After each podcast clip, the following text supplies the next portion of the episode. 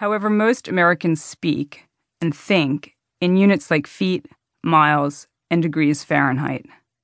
I have used English units where practical and metric units where it seemed clearly more appropriate. For instance, the standard measure of carbon emissions is metric tons. A metric ton weighs 2,205 pounds.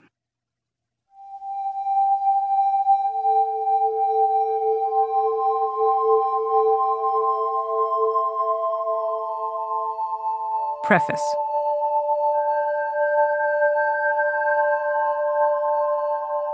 There isn't much to do at the Hotel Arctic except watch the icebergs flow by.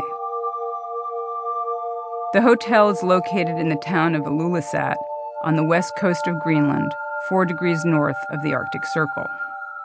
The icebergs originate some 50 miles away at the end of a long and fast-moving ice stream known as the Jakobshavn Isbræ.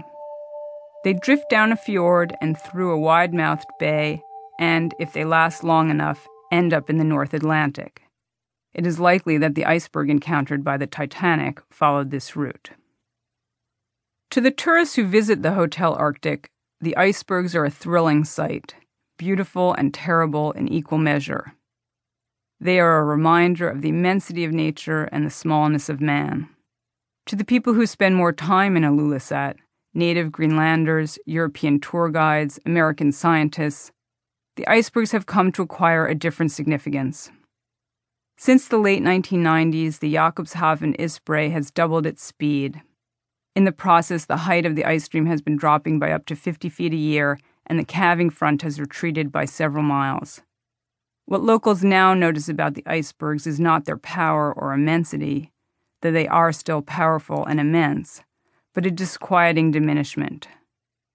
You don't get the big icebergs anymore, an Ilulissat town councilman named Jeremiah Stenson told me. We were having coffee on a late spring afternoon in the Hotel Arctic lobby. Outside it was foggy, and the icebergs seemed to be rising up out of the mist. It's very strange the last few years. You can see a lot of strange changes. This is a book about watching the world change. It grew out of 3 articles that I wrote for The New Yorker magazine, which ran in the spring of 2005, and its goal remains much the same as that of the original series: to convey as vividly as possible the reality of global warming. The opening chapters are set near or above the Arctic Circle, in Deadhorse, Alaska, in the countryside outside Reykjavik, at Swiss Camp, a research station on the Greenland ice sheet. I went to these particular places for all the usual journalistic reasons: because someone invited me to tag along on an expedition, because someone let me hitch a ride on a helicopter, because someone sounded interesting over the telephone.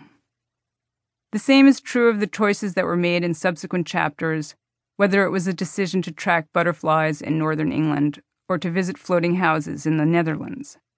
Such is the impact of global warming that I could have gone to hundreds, if not thousands, of other places, from Siberia to the Austrian Alps to the Great Barrier Reef to the South African Fynbos, to document its effects.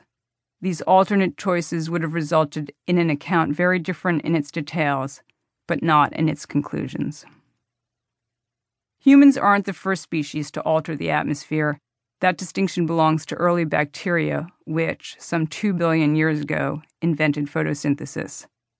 But we are the first species to be in a position to understand what we are doing. Computer models of the Earth's climate suggest that a critical threshold is approaching. Crossing over it will be easy, crossing back quite likely impossible. The second part of this book explores the complicated relationship between the science and the politics of global warming, between what we know and what we refuse to know. My hope is that everyone will listen to this book, by which I mean not only those who follow the latest news about the climate, but also those who prefer to skip over it.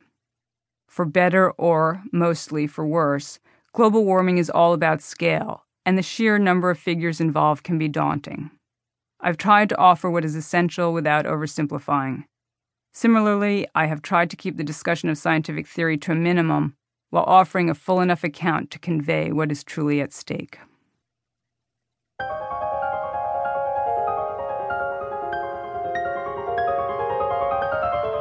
Part 1. Nature.